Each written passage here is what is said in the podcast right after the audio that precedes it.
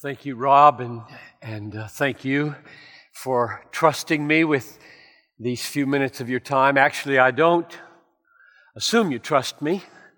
Um, I assume that I'm a, a total stranger to most of you, and therefore it seemed good to me that I would give you maybe three bullet points about my life and ministry that would help you to lean into what I have to say. Number one, um, I share with your pastors here a total allegiance to and submission to the Bible as God's only authoritative, infallible word to the world. So I don't expect that I come to you with any authority whatsoever except what I'm able to see here and savor here in my soul and then show you from the pages so that if, if you don't see it in the book, don't believe it because I say it. So that's number one. Number two, ever since 1994, I have had a mission statement. It existed before that in seed, but then became explicit. I exist to spread a passion for the supremacy of God in all things, for the joy of all peoples through Jesus Christ. Now, that means that I am not in Cincinnati, I'm not at the vineyard willy nilly, I'm not here on a lark, I'm not here to tickle anybody's ears.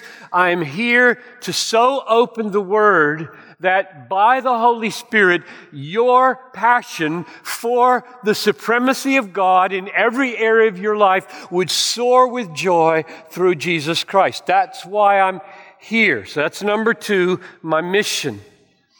And number three is that I'm driven by a particular focus.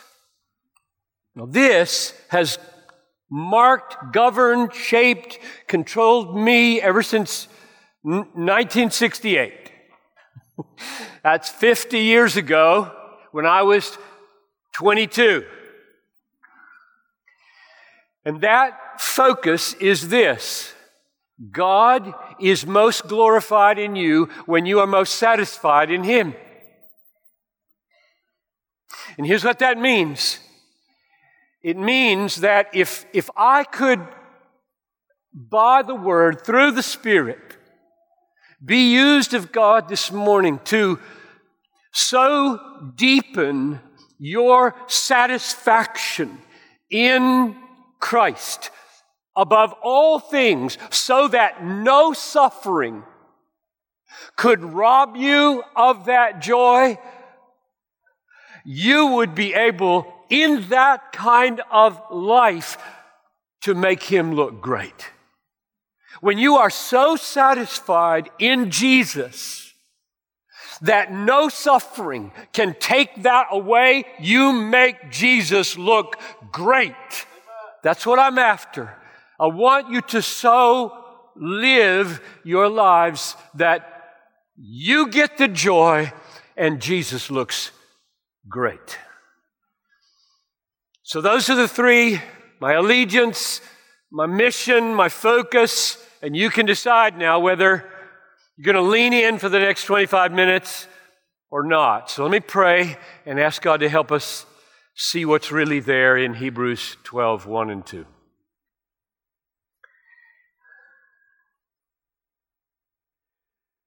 I thank you, Father, for the assurance this morning that you care for us that I will receive from you strength and anointing for three services to speak plain, obvious, glorious, unfathomable, life changing, Christ exalting, soul satisfying truth into the lives of your people. And I ask you to help me now and grant them ears to hear. In Jesus' name, amen. So you can either look up here or look in your Bibles to Hebrews chapter 12. We're going to look at verses 1 and 2. We're going to focus on one particular phrase in verse 2, but try to see it in context. And here's, let me tell you where I'm, why I'm going to this text and, and what question I'm trying to answer. I'm trying to answer the question how can I, how can you overcome our selfishness? Because every one of you are way more selfish than you think you are. How can I overcome John Piper's selfishness so that I live my life at any cost to myself for the sake of love so as to make Jesus look great? That's, that's the constellation of questions I want, I want to be done with self exaltation and self serving. I want to be a, a, person for others called love. I want the fact that it might cost something not to matter. And I want to do it in a way that makes him, not me, look great. That's the goal of this.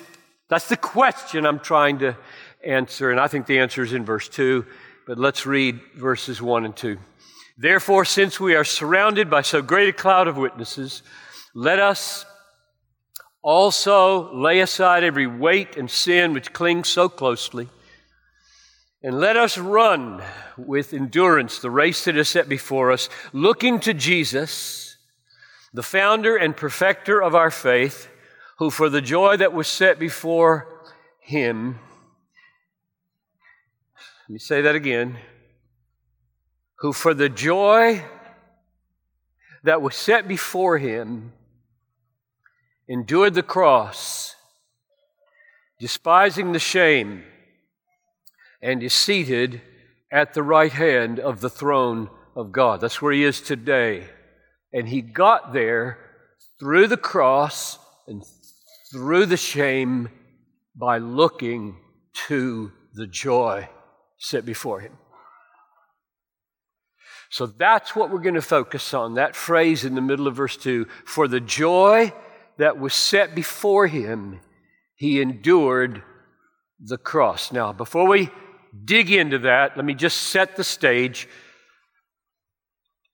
Chapter 11, you know, is the, the hall of fame of faith, right, in the Old Testament. All those saints who by faith did this and by faith did that. And though dead, it says they're still speaking. And that speaking is their witness. They're dead. Their lives through this text are still speaking. And in verse one, that speaking is called witnessing. You see that? Therefore, since we are surrounded by so great a cloud of witnesses, so their lives, Abel and Enoch and Abraham and Sarah, they are witnessing as we run. So here's the picture. I think, more or less, is that life is a marathon. We're running, right? Let us lay aside every weight and sin. Verse 1 Let us lay aside every weight and sin which clings so closely, and let us run Run with endurance. Don't give out on this race of life of faith and love. Keep running. Let nothing stop you because you're surrounded by those witnesses who finished. They finished. You can finish. So I think I've never run a marathon. The longest I've ever got is, is 12 miles with when my kid was in school and we did this fundraiser and I pushed his bike up the hill. So I figured that's as good as that's as good as 26 miles because I'm pushing a bike the whole way. So I've never run a, you finish it, and instead of going and lying down in the grass, you circle around if you're Abraham, and you stand by the side while John Piper is running, and you say, Piper, you can do this.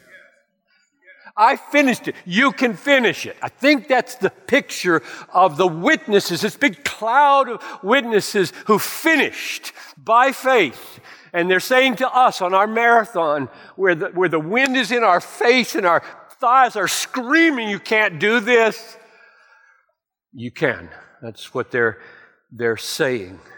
So life is a marathon. We're surrounded by these witnesses saying, Yes, you can do this. And verse 1 points out that two things are true of real runners who finish and don't get disqualified at the end and wind up in hell. Number one, they're not stupid. And number two, they don't cheat. Do you see that? Lay aside every weight Like, don't wear an overcoat if you're doing a marathon. Don't carry dumbbells in your pants. That's stupid. And number two, don't cheat. No performance enhancing drugs in your vein. We don't cheat and we're not stupid. I think that's the point of weight and sin, weight and sin. So when I was raising five kids, trying to anyway, I remember that they would want to do something I disapproved of. And as we began to talk, they'd say things like, Daddy, what's wrong with it? And my response generally to that statement, based on this text and others, weight and sin, weight and sin, was look, can we just not only ask the question, what's wrong with it, but will it make you a great runner? Will it help you with all your energy, all your mind, and all your heart, and all your love to be so devoted to Jesus that nothing will stop you from maximally running, maximally quick, finish the race? You will be a great runner. The question is not what's wrong with it. The question is, will it help you run? So I don't think the issue is merely okay, what's the lowest? What's the lowest standard we can possibly find? What's cheating? What's cheating? We won't cheat. We'll carry dumbbells. We'll wear overcoats while we run, but we won't cheat. That's crazy. Don't live your life like that. So many people just try to figure out lowest, lowest standard possible to be a Christian. That's just insane if you know Jesus. Stupid. That's what it says. Weight. You don't run with weights. So the main point here is run. Take hold of your life. Run your marathon. It's a marathon of, of love. It's a marathon of faith, like we saw in chapter 11. And the question is, how do you do that?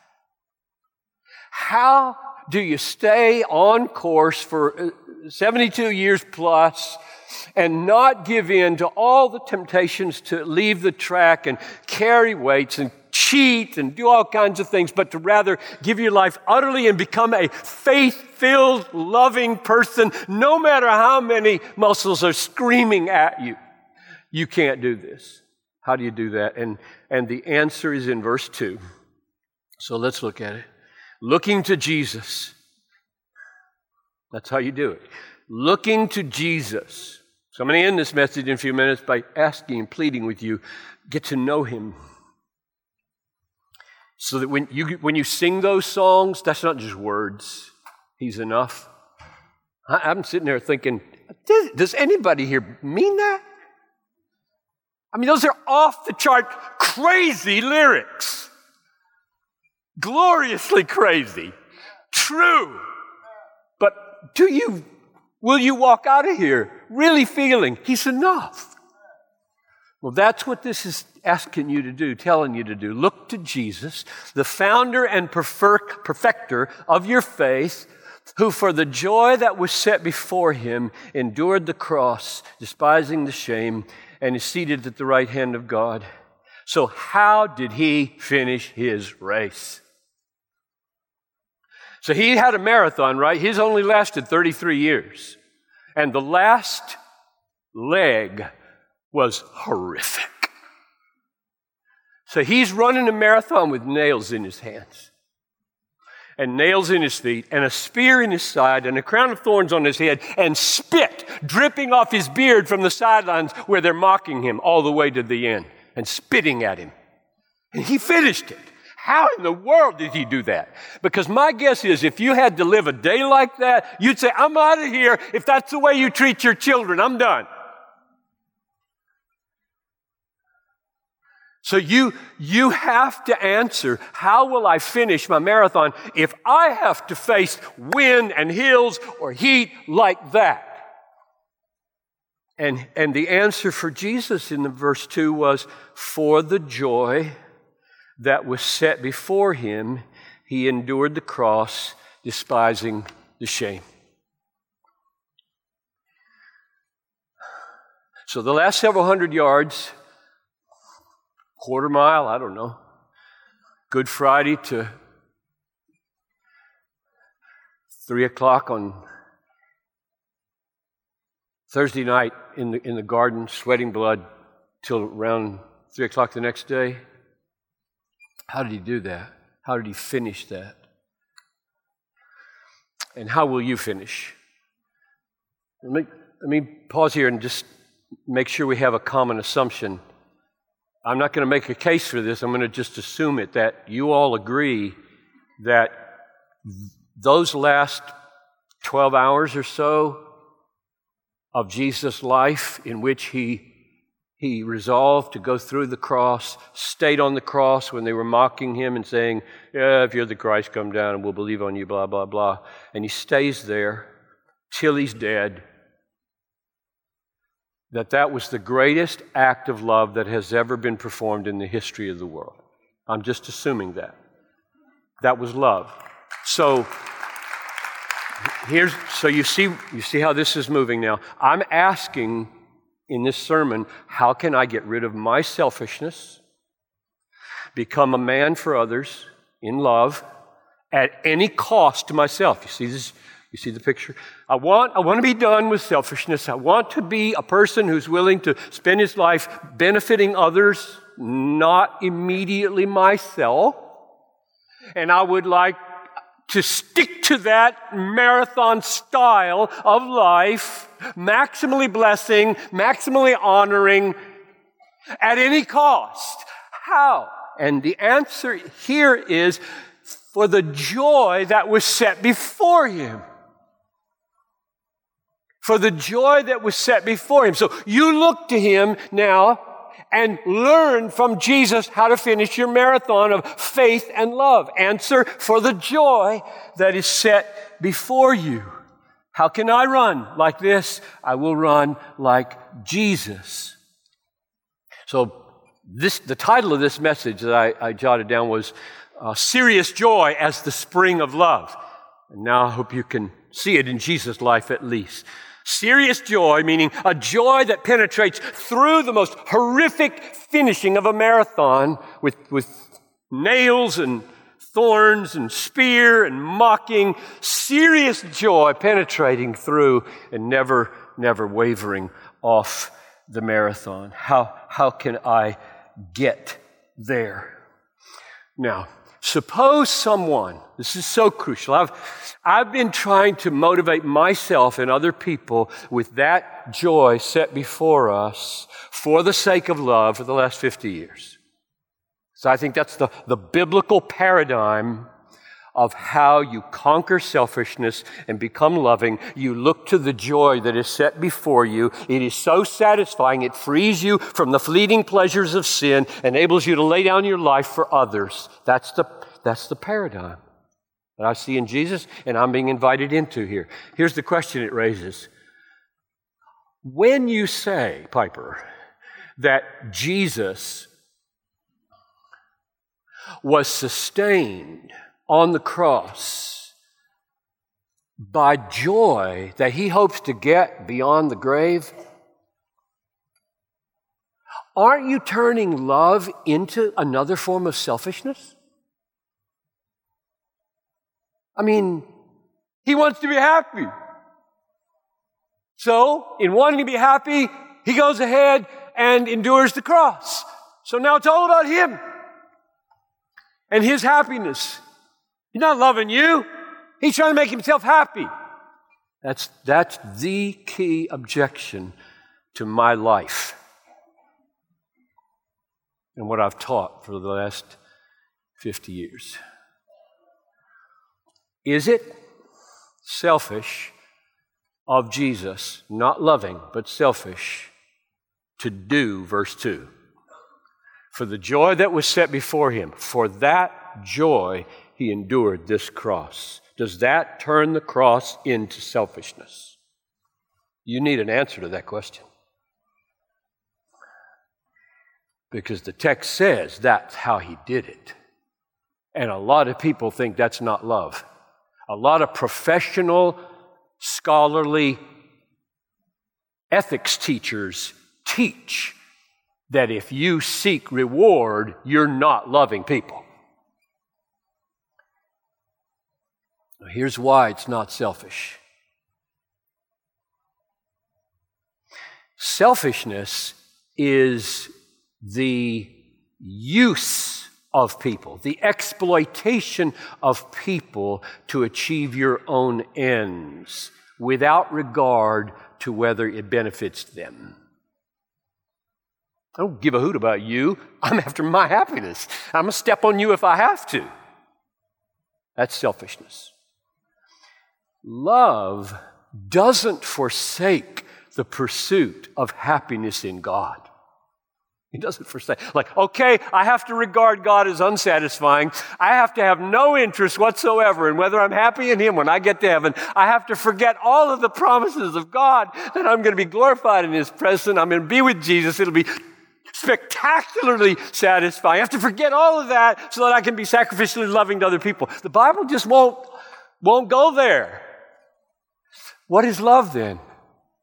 Love is when you pursue that joy at any cost to yourself, even the cost of your life, so as to bring as many people with you into that joy as you can.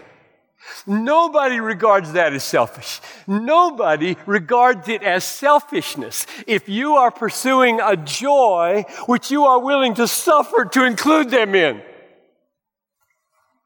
nobody. In fact, I would argue if you forsake the pursuit of that joy, you've got nothing to offer them.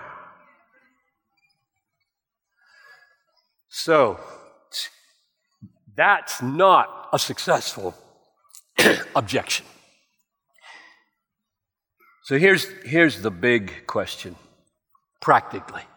Okay, if you're onto something here, Piper, like if, if you're right that the most beautiful, perfect, glorious person in the universe, the Son of God, Jesus Christ, finished his marathon, loved people, for the joy that was set before him. He was sustained by that joy.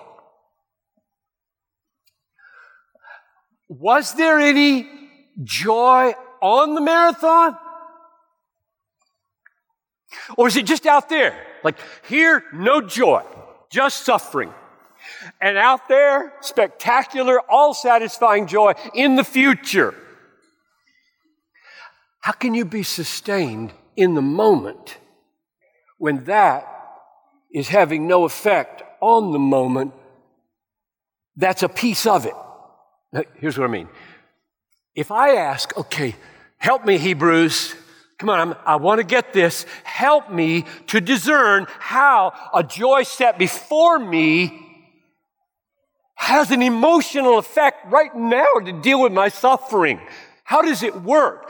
And I go back in chapter 11 to verse 1, and it says, Faith is the substance of things hoped for.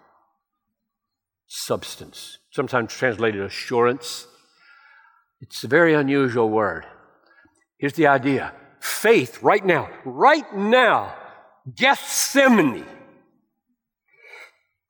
He sees hours away, or let's say three days away resurrection, vindication, triumph over death and hell and sin. That's coming.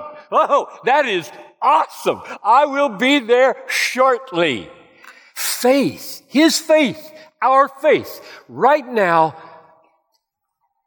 is the substance of that. Substance. At least that means taste it, has a piece of it, right? right now, if you have real clarity about the joy set before you with Jesus forever, faith feels it now through tears. Paul said in uh, 2 Corinthians 6:10, sorrowful yet always rejoicing. Sorrowful yet always rejoicing, which means that the joy is not after sorrow or before sorrow, it's in sorrow. How's that that's because faith is the substance of that joy that you're hoping for. Now, last question. Are there any examples of how this actually works in Hebrews? So let's put up Hebrews 10 32 to 34. Or you can look at it in your own copy of the scriptures. Hebrews 10 32 to 34. I tell you, few texts in the Bible convict me more, fill me more with longing to be a, a different kind of person than the fallen, incomplete John Piper. Recall the former days. These people made a great start. They're starting to, to, to drift, and that's why this book is written, but they made a great start, and this is what it looked like. Recall the former days when you were enlightened. That means saved. Light broke into your heart. You endured a hard struggle with sufferings. Life didn't go better for them when they got saved, it went worse. Sometimes being publicly exposed to reproach. Okay, some of them actually got clobbered head on and affliction. Sometimes being partners with those so treated. So you saw your, your, your Christian friend or family member being, being mistreated, and you chose to identify with them. For you had compassion. Now, he's explaining one of those occasions of, of identification with those who were suffering. You had compassion on those in prison. Okay, they were put in prison. You were not put in prison. So you had to decide whether compassion would free you from the risk, from the fear of the risk of identifying with them, or you go underground and let them suffer alone in prison while you stay safe and keep your skin and your house and your kids and your computer and your books safe. And, and it says, and this is the miracle that I long for, and I hope you long for. You had compassion on those in prison. How did you have compassion? Because you joyfully accepted the plundering of your property. Now, accepting the plundering of your property is one glorious thing. Joyfully accepting the plundering of your property is if crazy. Christians are crazy. Wonderfully, gloriously, otherworldly, miraculously crazy, which would make Cincinnati say, hmm, hmm. Look at those crazy people. How in the world do they endure, you name it, endure whatever? Whatever God is pleased in His sovereignty to let wash over your life in sorrow and pain. They joyfully accepted the plundering of their property. That's like Jesus embracing the cross, despising the shame, right? How did they do it? They did it, it says, Watch the next phrase, just like Jesus did it. Since, last phrase of verse 34, since you knew that you had a better possession and an abiding one. I just ask you, am I making this up? Or is that not an exact statement of the logic of Hebrews 12:2? For the joy that was set before him, he endured the cross for the better possession and abiding one, they joyfully accepted the plundering of their property. That's the key to the Christian life. At least I want to be done with selfishness. I want to be a loving person. I want to be able to give my life away with joy as I die for others to make Him look good. That's what I'm after. And that's the first illustration of it there in Hebrews. And there's one more I want to show you. So let's go to chapter 11 now and we'll look at verses 24 to 26 and watch Moses do the very same thing with the very same logic, motivated, motivated by the very same joy set before him. By faith, Moses, when he was grown up, refused to be called the son of Pharaoh's daughter. So he's in the palace of the Pharaoh as a child of the Pharaoh, which means he has access to every conceivable wealth and pleasure that Egypt has to offer at its highest echelons. So, what about the cross? What about shame? Let's keep reading. He refused to be called the son of Pharaoh's daughter, choosing rather to be mistreated with the people of God. Oh, what a ragtag, ornery, rebellious group of people they were that he had to lead through the wilderness. And he has a choice to stay in the palace or lead this cranky people who never get it through the wilderness on the way to a promised land. And he never gets there in this life. What a sad way to live. And he chooses it. I want to do that with the years I have left. I just want to do that. I want, I want, I hate this word retirement.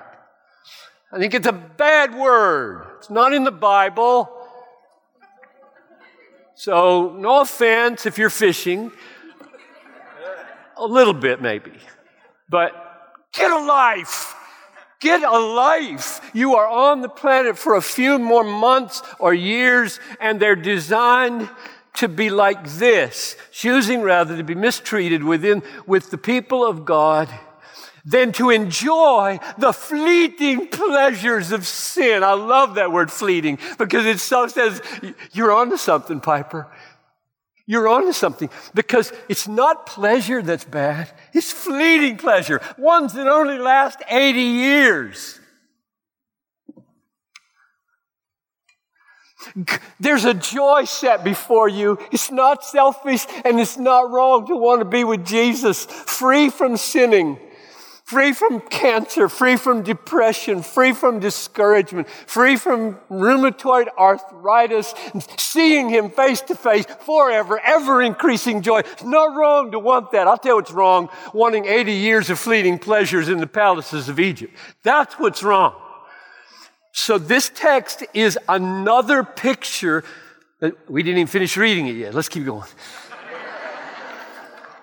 he considered, how did he do this? How did he embrace this reproach? He considered reproach of Christ, the reproach of, of the Messiah, whom he could see by the eye of faith coming. He considered the reproach of Christ greater wealth than the treasures of Egypt. How? For he was looking to the reward, the, the joy that was set before him. So now you've seen, you've seen three instances of the key to your life. Hebrews 12, 2. Hebrews 10, 34. Hebrews 11, 26 all say the same thing. For the joy that is set before you, spectacular, off the charts joy, endure your cross. And if your faith can embrace that, you will taste it now. We do. We do, right? Right in the middle of the tears flowing down our face with a dead husband in the, in the coffin, or a little child with a malformity that you never dreamed would happen when you got pregnant, or whatever is making your life really, really hard. This tastes awesome. This will sustain you. This will get you to the end of your marathon. So let me, let me end like this. If you go deep with Jesus, and I said at the end, I'll be ending up here looking to Jesus, looking to Jesus. So I'm saying, get to know Him. Get to know Him now and forever. And if you get to know Him so deeply that He's an all satisfying joy to you, three things are going to happen. All right, here we go. And we're done. One, your joy even in sufferings in this life, will overflow. Even in sufferings, your joy in Him, in that, in that joy that is set before you, will overflow. Number two, that joy will sustain a life of marathon love for others. It will sustain it. You can make all the sacrifices necessary to love other people because of the joy set before you. And number three, that joy sustained love in Him will make Jesus look great. So, Father, I pray that Jesus would look great through a life of love, a marathon of love sustained by satisfaction in the joy set before us, namely Jesus Christ. In His name I pray. Amen.